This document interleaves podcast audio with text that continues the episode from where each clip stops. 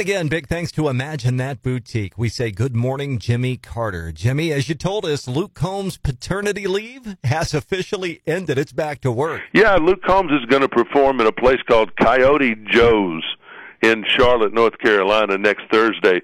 And they're going to record that concert, and it will be played to 165 countries on August 24th at 9 o'clock our time. It will be on Apple Music, part of the Apple Music Live series. Very cool. So just putting that out there, at least to do a story that doesn't involve babies, with Luke Combs. Boys getting back to work. Nice. Their Netflix, you know, it lost 1 million subscribers in the last quarter. People are disenchanted with them a little bit. Maybe the price increases, I don't know. That's not my problem with them.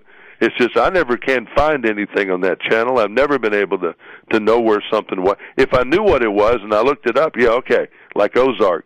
But there's probably a lot of good stuff I've never seen, but I don't know how to look for it. Right, they bury it. They bury it. It's just so been. You don't have a listing somewhere, and you don't know.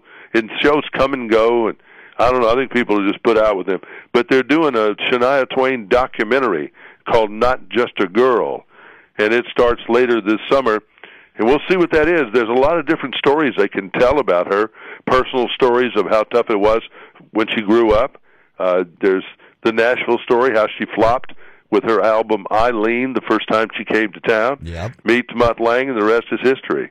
And then their divorce was quite colorful, and she's still out there getting it done. She's an interesting character. She does. There's a lot to Shania Twain.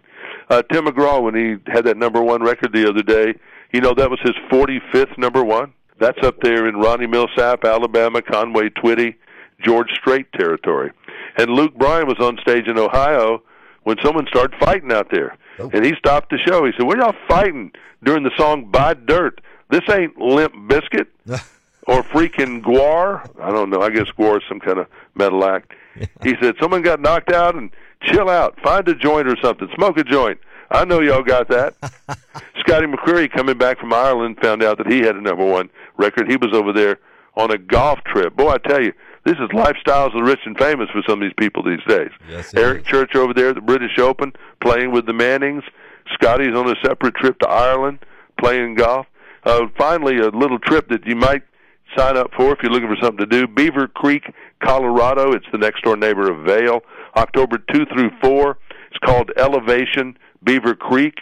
Brett Eldridge, L. King, Parmalee, Laney Wilson, whole bunch of newcomers. I used to work for the guy that operated Vail and Beaver Creek, and that's a beautiful place.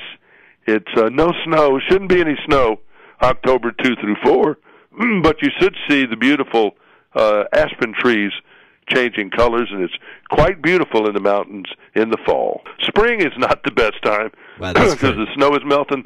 They call that mud season.